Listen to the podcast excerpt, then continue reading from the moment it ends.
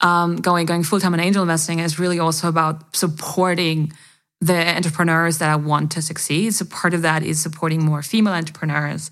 Because, and for me, becoming um, a female angel is really also about kind of supporting the kind of founders that I want to see. And so for me, that's a great mission that I want to dedicate the vast majority of my life to. Um, and for me, it's it's just as well worth pursuing versus starting a digital health company or starting a B2B software company in the climate space, etc.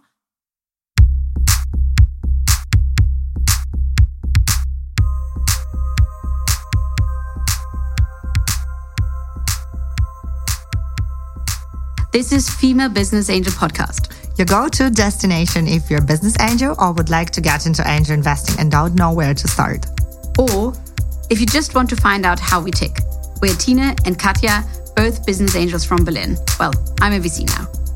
We will interview established female business angels about how they got started and how it is going, including all the best tips and tricks. So get ready for some insider stories and personal empowering moments and revelations with these incredible women. Welcome to this journey with us. Hello, and welcome to this week's podcast episode. Today, we are talking to Gloria Bäuerlein, who is an ex VC and ex operator turned full time angel investor. She studied at WHU and she worked for pretty famous startups such as Kry in Sweden. She lived in London as well and uh, last year, she invested in more than 10 startups from six different countries. So we are super excited to have you here. Welcome, Gloria. Thanks for having me. So tell us a bit more about yourself. Um, so I studied at WHU. So from like early, um, from my early 20s, I was always kind of surrounded by very entrepreneurial minds, by very entrepreneurial people. And I was always fascinated by how they saw the world, how how they had an optimistic outlook on life. Um, but I still, after university, I was still thinking, okay, I need a very, very solid foundation. So I ended up very traditionally going into investment banking. So I joined Morgan Stanley in the Frankfurt office and then spent some time in New York and in London. And ultimately, after four years, I got staffed on a project, which was um, the fundraising of Adyen, the payment provider, back when it was one of the only unicorns in Europe. So that was back in 2014. And while I had worked for really, really boring companies before, um, it was very different working with Adyen. They, was the sparkle. They, it was, it was, yeah, it was incredible. The founders there are very special. Obviously, they built one of the most successful companies uh, in Europe, but they did it in a way that was always very sustainable. They really cared about the culture. They really cared about customers. They always put customers first. They never had proper salespeople because they always wanted to work with the customers to find a solution. And that was so new to me. And I was really, really fascinated by it. And during that during that uh, process, I ended up talking with a fund from Silicon Valley who had just opened up an office in London, uh, which was Technology Crossover Ventures or TCV, who are now investors in Klarna and in Spotify as well, where you used to work at, and in Flixbus, for example, in Germany. And they were like, "Hey, do you want to grab a coffee, or do you want to?" So they approached you. Yeah, they like, approached me. They were like looking, just like cold reach out on had, LinkedIn. Yeah, they How had just opened okay. up. They had just opened up uh, an office in London. Um, so they're originally from from Palo Alto, um, and they were looking for someone to join them to to help them like build out the European team. And they had met me on the deal because they had looked at investing in Adyen, uh, and I was like, oh, I'm not sure but I was like, yeah, I'm, I'm really intrigued. Like, let's just have a coffee with them. And I just loved the way they looked at companies and the way they thought about like what's what it takes to build a sustainable business. And I was really intrigued by it. And so I really stumbled into venture capital and growth equity investing um, without ever interviewing for, any, for anyone else. And I ended up really loving it. Um, and then, like a year in, uh, one of my former colleagues at Morgan Stanley, he had joined Index Ventures, one of the first European venture capital funds in the meantime. And he was like, We're looking for someone to help us do growth stage investing, so Series B and beyond. And I thought of you um, because you have done some growth uh, stage investing here. Why don't you join over? And I was really intrigued by the portfolio that Index had assembled over the like over the years, also by the investors there. And I was really keen to work more closely with companies by going one stage earlier. Um, and so I ended up joining joining Index back in the days when like VC was not really fancy, and everyone was looking at me like, "Why don't you do private equity?" Um, what is it? What is this Index Ventures? Exactly. Literally, no one had ever known about it. Like, to like, be honest, even if you are an outsider, I mean, of course, you know Sequoia, and then probably the second fund that comes to your mind is Index Ventures. It's one of the like tier one top VCs. Uh, worldwide. I mean, at least in my perspective. Yeah, but, but back mm. then, like for me, you never heard of them. it wasn't that special, to be honest. Like it was just for me, it was really a way to work with the best entrepreneurs in Europe, right? Looking at their portfolio back then, like including Deliveroo, uh, like including Deliveroo and like um, companies such as Criteo, which was like the first ever French unicorn. It was just intriguing to work with these kind of entrepreneurs and really look into like what does it take to really build an outstanding business that's kind of going to last not forever but at least for a couple of generations or a couple of decades and that was really like why i joined like back then i think vc wasn't really that big. Like i remember like i was i was the only woman in the team. We were like a team of like 10 maybe in what, europe. 2012 15 15 um 15 16 um and it was just in general the whole venture ecosystem was just very very tiny like some of the some of the funds that we know today like cherry ventures they were just starting up right? And like some of the funds that are really successful now are very very active in europe especially the us funds. They were nowhere to be seen. It was very uncommon for the us funds to ever look into europe. So it was a very different industry back then and it wasn't as like cool as it probably is today. Um, but it still had that um, had that really interesting um, ability, like, or it really offered me that interesting ability to, at a very young age, spend time with incredible founders and really learn from them, right? And really see the differences. I mean, there is not one recipe which makes you successful as a founder, but that was really something that inspired me. Like, I'm I always say, like, I probably was more of a pessimist uh, back in the days, and I always looked into like what could go wrong but it helped me to become an optimist because when you are talking to these incredible entrepreneurs they are imagining the world yeah. how it could be and like how you can improve it be it in climate tech or be it in healthcare or whatever and you kind of whenever i meet them i kind of start laughing or i kind of start smiling because they're like optimists by nature. Yeah. And it just makes you so pragmatic positive. person. Just, I mean, having in mind that uh, your background is more finance and operations. So that's just, uh, you're, you're, a pragmatic brain. And then you meet these people and. yeah, it really, yeah. it really helped me, right? And, and for me, investing was this combination of like spending a lot of time with these people, but at the same time also being very analytical, especially when you do growth stage investing, you still need to look at the KPIs. You need you still need to understand like whatever the entrepreneur is telling me, is that really what I see in the numbers, right? It's a different, it's a different um, it's a different setup when you do angel investing, but when you do growth stage investing, you still need to be very analytical. So for me, that was really interesting because I could stay uh, analytical and and and have, bring that capability that I have to the table, but yeah. at the same time work with really inspiring people, work with uh, dreamers. Exactly, and that was really a good combination for me. And have you seen any common patterns in all these companies and the founders that made them succeed and that made them stand out and become unicorns? Yeah, I would say it's, it's very difficult to find completely common patterns, but something that's very um, that ha- that that like occurs very frequently, I think, is really this this idea of thinking big, of having a great vision. Like for example, I, I, worked very closely with Johannes, the founder of Kry, which I later on also joined. So I was first an investor, and then I joined them to to join the other side of the table. And he's absolutely incredible. I think he joined or he founded or co-founded the company when he was about 25 years old. And he was a patient himself. He wasn't a doctor.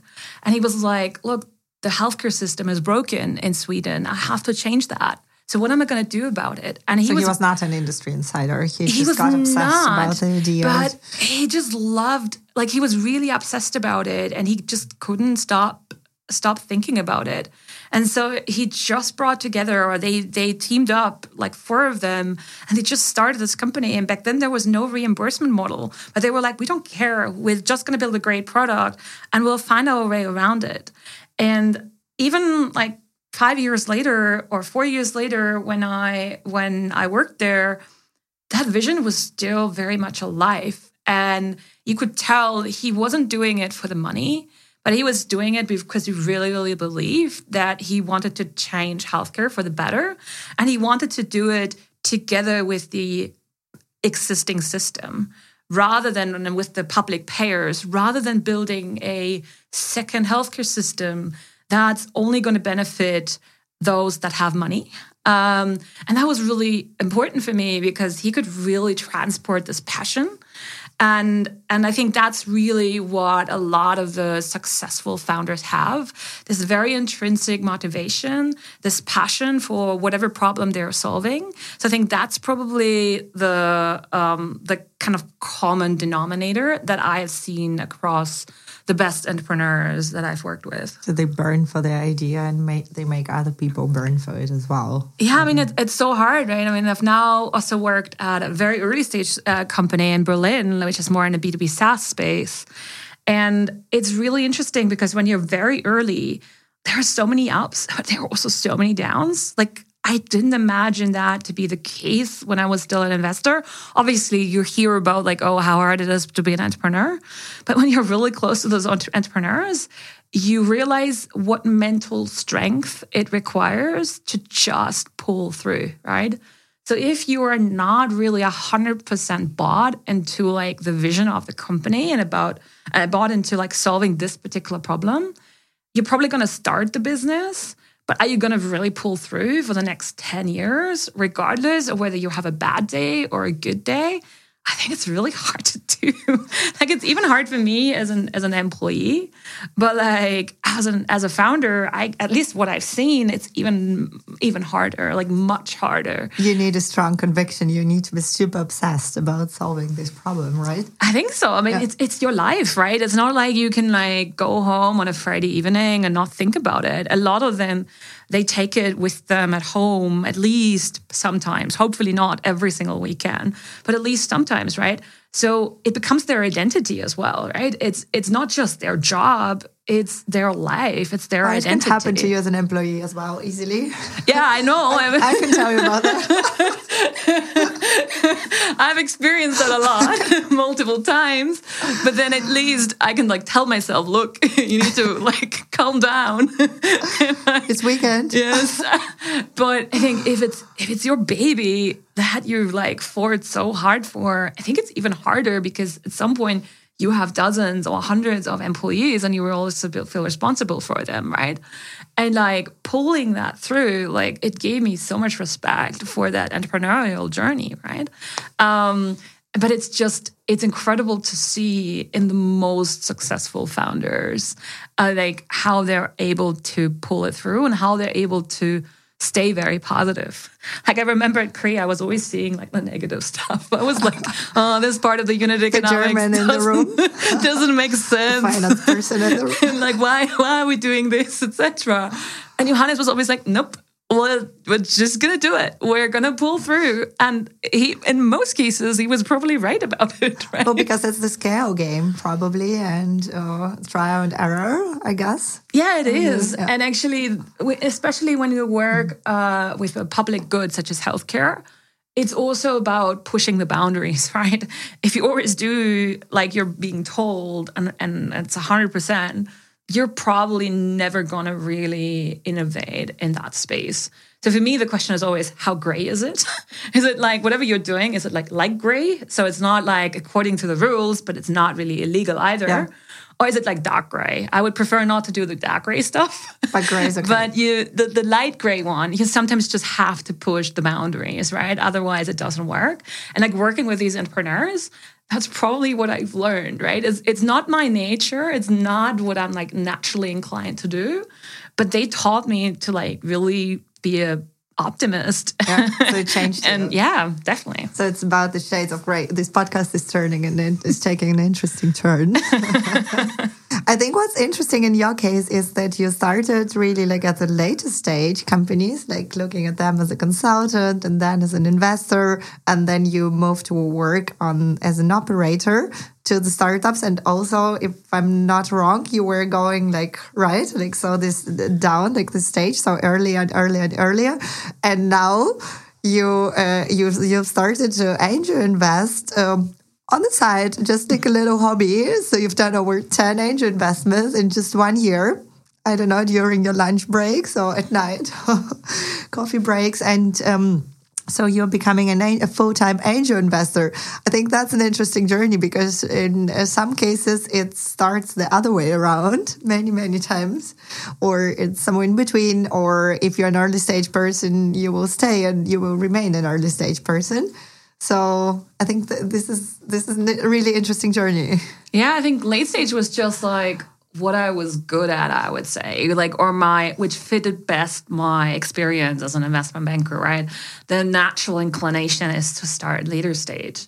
Um, but then I realized what I really enjoy the most is working with these entrepreneurs and like really being fairly hands on and like helping them solve very specific problems. And in later stage, you can't really do that as much. And so while I was like, okay, I, I I'm probably good at this very late stage stuff, what I really enjoy doing and what I can imagine doing long term is really working very, very closely with um, entrepreneurs. And that's why when I left VC, I was initially starting to angel invest in um, my friends' companies. So a couple of friends like were asking me for advice because I either knew the space they were starting up in, or I could help them with like negotiating term sheets and, and tell them, okay, this is of very course, common and this is not, yeah. right? So, and I was like, hmm, why don't I just invest very small tickets? I initially started with 5K tickets, like very, very, very tiny, because I wasn't really sure. And obviously, angel investing is pretty risky. I mean, what are the chances that that company is going to become successful, right? So I really did it on the side. I think I did two investments in 2018 and like one in 2019 um, because I was really like just like supporting uh, um, friends of mine. And then um, in t- 2020, when I also moved to Berlin, I started kind of connecting with some of the angels over here. And then, like, one of them literally called me up over Christmas and he was like, Oh, yeah, I have a new angel deal for you, but it's not like you think. I'm leaving my job and I'm starting a company. Would you be interested in investing? So that was the first time where I didn't invest in like a close friend of mine, but I just randomly like invested in it or blindly invested in it and it turned but out to be Planetly. built a bit of a reputation yeah i yeah. did because um, obviously it's it's fairly unique to have both the operator experience as well as the investing experience and then there are also not a lot of female angels um, in general in the exactly. That's why we are doing right? this podcast. Exactly. We want basically we want to um, give female business angels like stage and a voice and um, kind of yeah start the movement. And I got so, I got kind kind of upset that there just weren't a lot of female angels, and I was like, okay, I have some money. Not a lot, but I have some money that I can put aside that I can risk. And I have these opportunities that come to me. Literally, initially, it was like they were coming to me. And then that kind of evolved. Like the next time, like a friend of mine was a VC of like a VC friend of mine was looking in a particular space. And I was like, oh, I remember there was a company, there's a guy that used to work for a company that I was on the board of as a VC, and he's starting something in this space. And um, why don't I just connect you? And that fund was Point Nine Capital. And they ended up investing in that company, which is Soda Data, which is like in a data monitoring space. Um, and so that's kind of how it evolved. And initially, it was kind of really serendipity, like just connecting people and then like investing a little bit as well. But then it, I realized that the more I built up a network of angels and of other VCs, the more really good deal flow I got. And to be honest, like I got really lucky because a lot of the deal flow was kind of pre-qualified. So it's not like I'm investing in 1% of the stuff that I'm looking at, but it's more like I'm investing in a relatively large number of companies that I that I look at because they already come pre-qualified either because a VC is investing or and that I that I trust or another angel like you guys are investing and I trust them as well. So that helped me a lot to build up um, angel investing parallel to um, my full time job at Back. It's uh, it's pretty challenging to to juggle both, isn't it? It is, but I got. I think I got How lucky. Did you prioritize I got lucky in the sense of like, yeah, the the. So I would say if, if you're thinking about angel investing, there are basically there are basically four phases, right? One is finding that investment. One is due diligence. The third one is um, to win the deal. And the fourth one is to help the companies. And I got lucky because the first two, I probably had a um, unfair advantage in the sense of like through my VC contacts and through also my network, which I which I accumulated as a VC, I saw quite a few deals um, that were already pre qualified, as I said. Um, so that was good. Due diligence is also a little bit quicker for me because I've looked at hundreds and thousands of companies as a professional VC. So I think I can be a little bit faster in like um, doing the due diligence. And what I do a lot is also sharing it with other angels and sharing it with other VCs and get their um, input on uh, on it. So that I think I have kind of a, an unfair competitive advantage. So most of the time I can then spend on winning the deals and um, really helping the portfolio companies. So winning the deals um, has luckily been fairly easy for me. Combination of like me knowing the the lead investor, but also me not understanding the space in the case of like digital health, or me being German and they are looking to move into Germany soon, etc. So there's like different different so reasons for it. Uh, had a competitive advantage. Yeah, but I mean, given your background, you don't really have to sell yourself. Yeah, or maybe even man, yeah. sometimes it's really cool to see that entrepreneurs are really looking to add a female angel on the cap table. And to be honest, they're just not a lot, especially when you invest in B two B SaaS versus consumer. And so that also got me into onto the cap table sometimes. So those three parts were fairly time insensitive, I would say, or not very intense. The the ones that's now taking more and more time is really working with the portfolio companies and helping them. And that has been good until I think probably six months ago because I didn't have a lot of companies historically, and some of them have already raised Series A or Series B. So they're like they already have other investors around the table that can also help them. But now that I've invested into 10 companies over the last like 11 months, it's very ambitious. Um, that's a little bit different, right? So I can definitely see that, oh, I had to make a decision. Do I want to continue doing it on the side, kind of just as a hobby? Or do I want to do it full time? Because I can't continue at this pace as a hobby. Um, and so that's why I made the decision to to go full time ultimately. Because uh, so, what would you agree that as an angel, you should support your startups until they have raised the Series A, more or less, or is there like a general rule? There's no general rule, I would say. It really depends on what they need help on. But it's definitely the case that, especially at pre seed, they need a lot more help hold, uh, hand holding, especially when you are investing in entrepreneurs that, that are doing it for the first time and that are fairly young. Um, there's definitely a lot more help holding required, which is also why I haven't invested a lot at the pre seed stage. I typically invest at like seed stage where they already have a product most of the time they do not have revenue, or I think usually they don't have revenue, um, but they have a product, so they don't require as much handholding anymore. Or there's serial entrepreneurs who've done it before, so they also don't need as much handholding. After that, for me, I always tell the companies that I invest in, I always tell them like, I'm a pull angel. Like pull me in whenever you think I'm needed. It could be like intros to a VC, could be interest to a customer, uh, to a partner. Maybe you want to have like um, um, a strategic discussion with me, etc. Pull me in. I'm not going to be a push angel. Like I'm not going to be the one who's like, please send me um, an, an, update, update every month, or I want to look into the numbers in detail, etc. For me, whenever I invest, I trust you. And I trust that when things are going downhill, you will let me know, or I will I will find out soon enough. Let's put it like that. But that's also it's it's part of it, it's normal. Like when you when you're an angel investor, you have to understand not everything is always going going super super well, right? So you need to be super supportive, but like being the one who gets very nervous and like ask a lot of questions all the time, that's not very supportive because yeah. that's not what they need. They need a lot of support then, and not like someone who like nags them every month with like numbers and stuff. So I want to be more the the pull angel rather than the push angel, and then see like okay, how can I how can I help? Like, what are the introductions that could be really meaningful for you? Um, and that's kind of how I'm trying to do it. And that's so far worked out quite nicely. But that doesn't prevent me from still being helpful at later stages. So, one of my companies just raised a Series B. Um, and obviously, they are way past Series A. But I just made two introductions to, to potential customers because also because they want to move into the German market and I can be helpful there because I'm the only German angel on the cap table. Yeah. And so it doesn't like I wouldn't say, okay, once they raised Series A, I'm no longer talking to them. Yeah.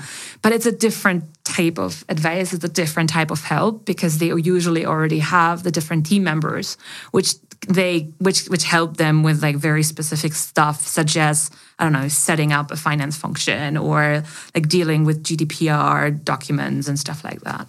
Yeah, yeah, absolutely. What I'm asking myself is, I mean, this is my personal dilemma as well. Like, how many angel investment can you physically, as a, as a like one woman show, support? I mean, I guess I'm, I'm not a push angel either, so I'm not micromanaging, or I mean, I'm not the main investor. It's not my business. So I just want to support, and I'm super honored to be on the journey with the amazing entrepreneurs and um, yeah just to help and to cheer from the sidelines and also to be hands-on if they need me but uh, yeah that's the question i'm trying to solve for myself like how, how active can you be involved and supportive with how many companies? For me, there are basically yeah. more or less two models, right? One model is what I've done, which is like very small tickets. I could never lead around, etc. Um, and then like distributing it a little bit to diversify, really, and then uh, be very clear upfront what I can help with, right? I'm not going to be the one who's going to sit down with you and talking about the a tech architecture or anything like that. Like I could probably introduce you to one or two people that can help you there, but I'm not going to be the person. I'm also not going to be the person who's going to help you with your marketing strategy. I might have some interesting ideas, but I'm definitely not gonna. I'm not the marketing expert for sure. Um, so, and I think as long as you are upfront about it, and as long as you know kind of what you're good at and what you're probably not as good at, um, and ideally, you have people around you in your network that can help you with the stuff that you're not as good at. Um, I think it's it it makes sense to invest very small tickets, but then have a couple more of those. The other option, which you can go down or which you can do, is you just um, you are a very big angel. You can lead rounds. You are you're investing easily 100, 200, 300k. In a lot of cases, pre-seed um, and you get a disproportional amount um, of the company, sometimes at like 3 million valuation, 4 million valuation, etc. But then I think if you go down that route, then you can only do, I don't know, five investments a year or three investments a year because you need to spend a lot more time on it because you are the main investor in that in that round and you're maybe like 50% of the cap of that of that round, right? Or 20% in the cap table, then you obviously need to set up a very different structure. You probably also need a little bit more of a professional team around you that can really help the um, the portfolio companies. They're more like pre-seed funds, but some of them are like it's their it's only their own money, so I would still consider them like an angel. Yeah, but like that's a very super different exactly. But that's a very different kind of setup, and I think you need to understand who you are. And then you can also adjust your number of investments accordingly. And I guess you also have to be prepared to juggle the legal stuff. So you have to sign things, you have to vote for some things, you have to give your input on things, and sometimes you need a power of attorney. I don't know. mm, I mean, you've invested in so many countries, so I'm not sure if Germany is the most bureaucratic case. Um, Germany is by far the most bureaucratic case. not just wiring money and making a couple of intros. It's it- it's pretty crazy. Like going to the notary every time you make an equity investment is something it is unheard of in any other countries. So actually, France is also pretty tricky, where you like have to sign off a lot of like shareholder like resolutions and stuff like that. And Belgium, where I also have one investment, is also not the easiest one in terms of like all the documents you have to sign. But Germany is by Life made far easy in the Europe. worst. Yeah. by far the worst. And but like, luckily enough, I've got I've got some investments also in the US. Where like it's basically nothing. Sometimes I don't even know like what the share price of the new round is because I don't really get the docs of the of the new round. Like unless I obviously ask ask from the founders. But it's not Probably very all common. on AngelList. It's all Yeah. digital, actually on Carta. Most of it is on Carta. So like it's it's very digital. Like I maybe send one piece of paper every year, and that's about it. So I think if I had just done German angel investments. I don't think I could have handled it. It would have been way too much. But I've only only got I think four um, German angel investments, so that's fairly fairly good and fairly good to handle. But yeah, Germany is by far the worst when it comes to administrative hassles. Yeah, yeah, I'm with you. I'm, I think I'm reaching my bureaucratic, like, yeah, my- it's end point. So- but yeah, I, I mean, it's still very rewarding. So, what would you say? What what is the what is the best thing for you about angel investing? Getting to work with incredible founders and getting to dream about the future that they can build um, or we can all build together. It's just, as I said before, it just makes me a, an internal optimist um, to look into what kind of solutions co- like companies or entrepreneurs out there are building. So, for example, I recently invested a couple of months ago. uh, I invested in this company called FabricNano, who is looking to find a way, a different way based on cells to produce plastics because we are like throwing away so much plastic all the time and i whenever i go to the grocery store i'm like i don't know how all we can get rid of all the plastic around wrapped around um, all our vegetables and all of our fruit etc right? And it's a big mission. They found they, they found a way to do it but the question is, can you make it commercially viable so that it makes sense for FMCG companies to really wrap their um, their their fruit or the packet their their their Vegetable, uh, vegetables etc differently, right?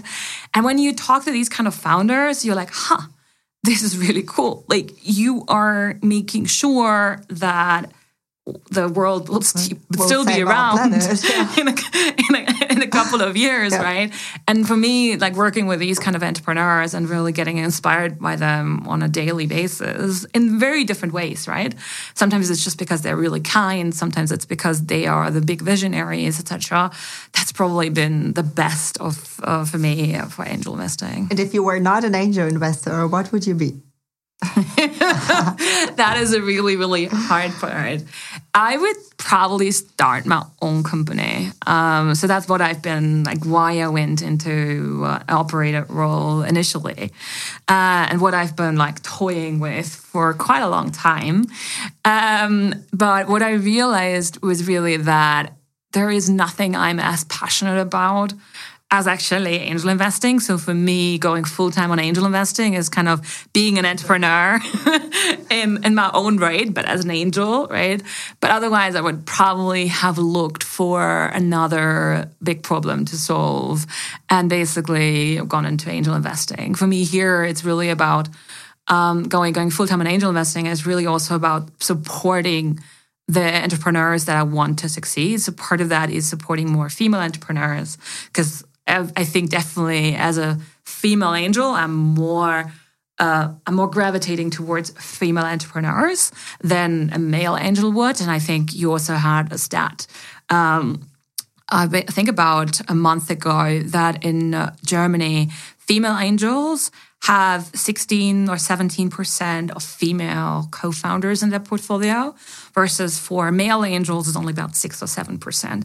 So no, there's a huge discrepancy. Less, yeah. And for me, becoming um, a female angel is really also about kind of supporting the kind of founders that I want to see. And so for me, that's a great mission that I want to dedicate the vast majority of my life to. Um, and for me, it's, it's just as well worth pursuing versus starting a digital health company or starting a B2B software company in the climate space, etc. Because I can be basically a multiplier. I'm, I'm, very I'm a very small contributor, but at least I can, can contribute to mm-hmm. like a lot of different causes. And for me, that's like I realize for me that's just as um, interesting as starting a company myself. What is the percentage of female founders um, that you have in your portfolio yeah. on your deal flow?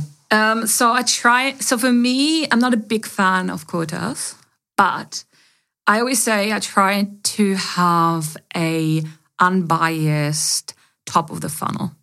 So for me, it doesn't matter whether it's about hiring or whether it's about investing. I want to make sure that there is no bias at the top of my funnel. So whatever I'm, whoever I'm interviewing, or whoever I'm seeing, or whoever I'm talking to for investment. So that's really important for me. So I've been definitely trying to make an effort to tap into the communities where like female investors are. And luckily enough, they all know each other, a lot of them know each other. So once you are invested in a couple, they make introductions to other female entrepreneurs. So I've always made an effort to basically have a balanced top of the funnel. And I'm almost there. I'm like, I think I'm at 45% or so of the teams that I look at have at least one female co-founder. Um, when it comes to actually investing, for me, it's really about like investing in the best teams, right? Um, obviously, there's still a small bias to towards towards uh, female entrepreneurs, but I'm not a charity. I want to invest in the best companies because I think if you invest in the best companies, that then allows you to put more money also into the future entrepreneurs, right? So so far it's about a third of my portfolio companies have a have a female co-founder, which is a lot higher than, than it usually is. And so I'm quite happy about it. It could still get a little bit better. Um, but yeah, so far it's a third, but it's also because the vast majority of my portfolio companies are in B2B SaaS. So except for two companies, all of them are in B2B SaaS. Um, and so in B2B SaaS, there's just so few, there's just so few female founders. So if there were a higher, if there was a higher percentage of female founders in B2B SaaS, so please, please reach out. That number might have been slightly higher, but because I don't do consumer or don't do a lot of consumer, I think that's why it's still only a third. What would you say are some countries doing better in regards to female founders and female executives compared to the others?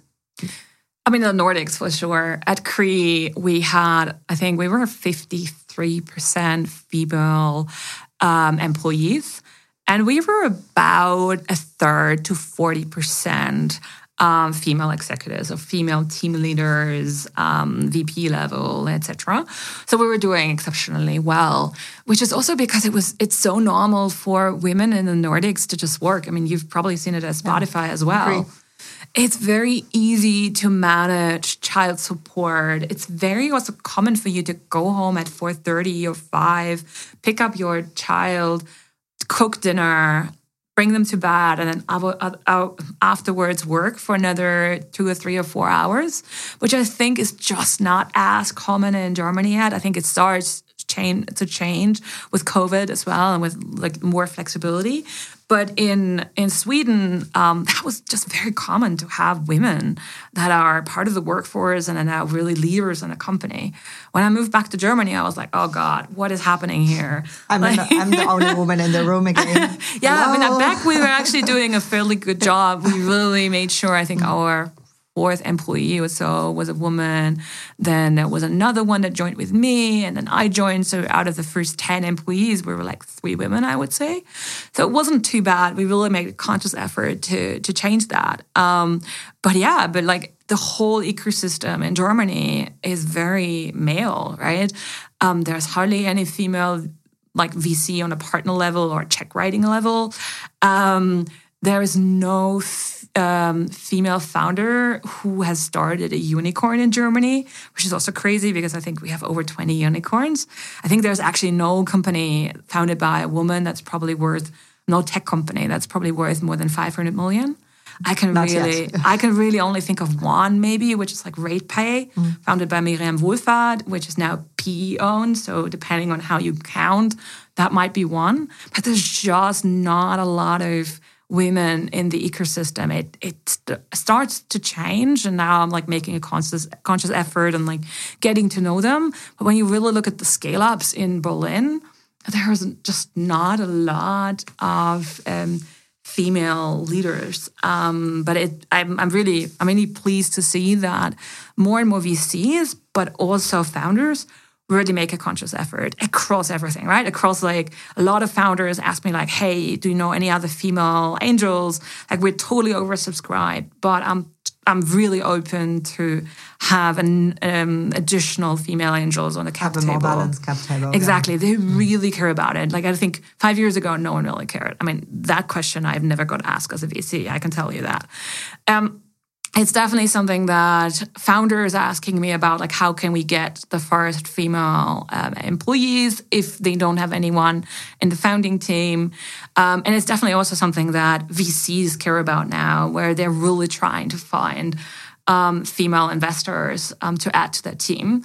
Obviously there is still a little bit of like a talent gap where there are not a lot of uh, women with investing experience full stop like or like with more than five years of investing experience.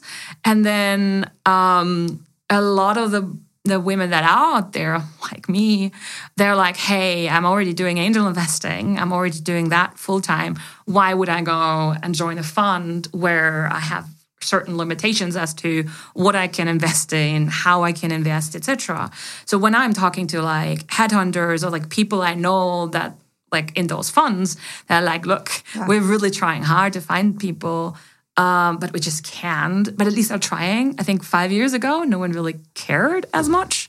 Um, and so i think that's changed dramatically yeah, I also I also can see the change. I mean, all these WhatsApp groups we have here, uh, VC ladies, and uh, I mean, there, I, I don't know how many are on the partner level, but uh, there are certainly quite a few on the associate and principal level. So the junior talent is there, and all the CVs that are being sent around. And uh, that's why we also started this podcast because we were when we started angel investing a couple of years ago, we wanted to find podcast about female business angel, angels, and we could not find one. So we decided to create uh, this movement and kind of inspire more ladies to get into it. And so, yeah, now we're getting to the final podcast question, which would be what advice would you give to someone who wants to get into angel investing? Someone who maybe is not coming from the VC or I mean, it's not always such an organic story like yours is. So what um, would you um, recommend? First of all, get started. I think a lot of people are thinking about it, but then they always find excuses why not to do it. Most of the key, mo- most of the time, it's really because they're afraid that they're not good at it, etc. So first of all, get started. What's then really important is define a budget. Define like how much you want to invest over the next year, over the next two or three years um, into angel investing and try to make at least five, if possible, 10 angel investments with that money because you need to diversify to some extent. Um, because angel investing is still really, really risky.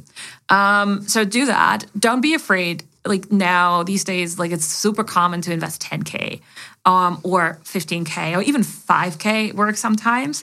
So don't be afraid that you like you are getting rejected because you can't invest 50K.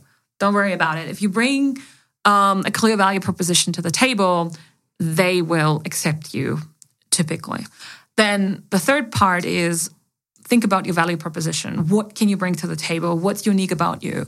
Like, what is your skill set? Maybe what's where do you have a really strong network? Like, where can you really help support? And try to make that clear to everyone, and also try to pick um, sectors that you invest in where this value proposition is going to be um, unique or a clear, clear value add. So that's what I, th- I would I would say. And then lastly I would say invest with others. So initially team up with other people that um, that are angel investors that have done it multiple times before. Talk to them a lot. Talk to them about why they decided to um, either invest or not invest. Maybe even join calls with them to really get an understanding like how does due diligence work like what are the types of questions what are the hot spaces as well and then just talk to a lot of people. I think it's the same for VCs, to be honest, right? It's not about like you don't get perfect deal flow initially. It's really about seeing a lot of entrepreneurs. So at some point, it becomes a relative decision, right? It's very hard to make absolute decisions and be like, this is the only entrepreneur I've ever met in my whole life, or in that space at least. So now, should I invest or not? Very very hard to do. Some people are probably good at this. I'm not. Uh, but it's all about like seeing patterns and talking to a lot of people in similar spaces and then saying okay this guy or this girl has thought it through. They really have unique insights versus these people. They've probably only done it because they heard it's a big market and that's why they're going into it right? They're once you a nice deck yeah but it's, it's really the yeah. case. Once you're like talk to a couple of dozen companies you get a really good sense of like who really understands the space and who really goes or like started something in the space with the right intentions and behind it. Separate apples from oranges. exactly. A bit better. And I think it's it's so like really team up with others, do calls together, um, and and try to learn from like how they're doing it. I'm trying to do it more and more now, also with friends, where I'm like, you have really valuable experience. You are have been an operator for the past five or ten years. You need to do angel investing. so I pulled them into calls, and now they're like they're starting to get into it, uh, which I'm really excited about. And I really, I really like that, and that's what I would definitely recommend everyone doing. That's amazing. I'm, I'm going to recap your advices. So get started. That's the first one. Define a budget. Make at least five to ten angel investments. Define your USP and invest with others. So get your gang, start talking to the people, dive into the ecosystem. Remember, it's a risky investment, but if you want to get started and if you don't know anyone, just reach out to us on Instagram or on LinkedIn. And yeah, if you're a female business angel who wants to do the first deal, we'll yeah, we'll drag you in. Thank you. Thank you so much. Thanks, Gloria.